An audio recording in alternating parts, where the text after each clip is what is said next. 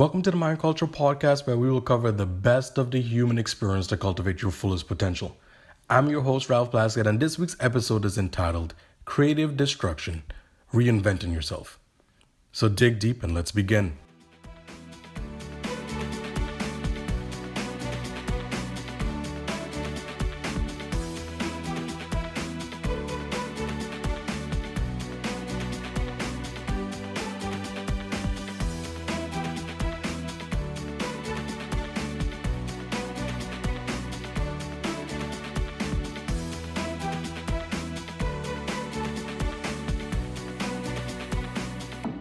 So, I'm one of those friends that can turn a casual evening into a deep conversation about life impacting topics. I, I can't help it, and your friend probably can't either. But here's the thing the topics that we bring up are helpful and life changing.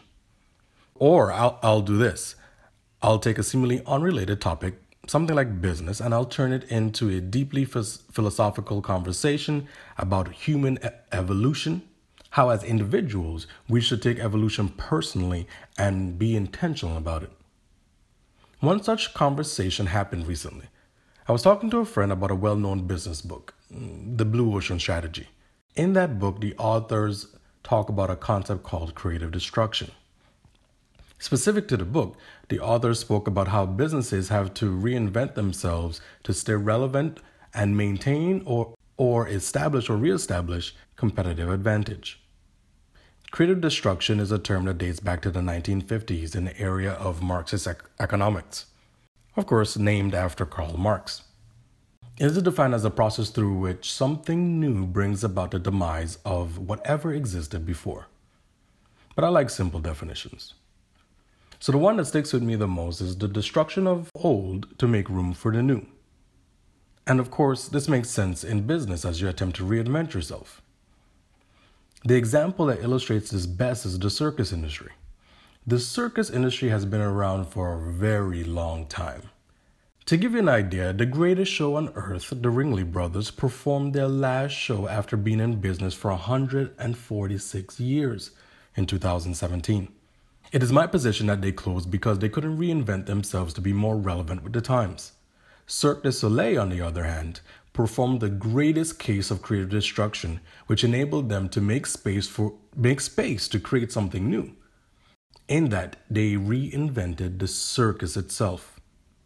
So as the conversation with my friend would have it, the topic turned from business to how can we use creative destruction in our personal lives to reinvent ourselves or make space to create something new. I see this often as a transformative coach with where clients have been married to their profession for so long that when it comes time to end their career or an abrupt change happens, they do not know how to function in this change. They become lost, confused, frustrated, and scared to death about what's on the other side of the change. To be fearful of the unknown is not uncommon. In fact, the very essence of fear stems from the unknown. It is the lack of awareness and clarity that frightens us. This is especially the case with type A personalities, which we often found in management and leadership. Imagine executives, leaders, managers who are ambitious, organized, competitive, and sometimes impatient, being exposed to a 180 degree shift in experience and circumstances. You'd be a fish out of water. But what would happen if you took charge of that change head on and did a bit of creative destruction applied to your professional and personal lives? Consider if you applied creative destruction to an encore career, retirement, living your passion, your leadership style, your relationship with your family and friends, and your relationship with yourself.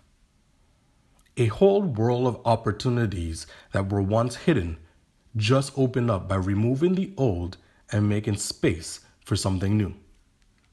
It's a shame that the economists came up with this creative destruction first, because its applicability with dealing with life's lemons and turn it into lemonade is truly remarkable.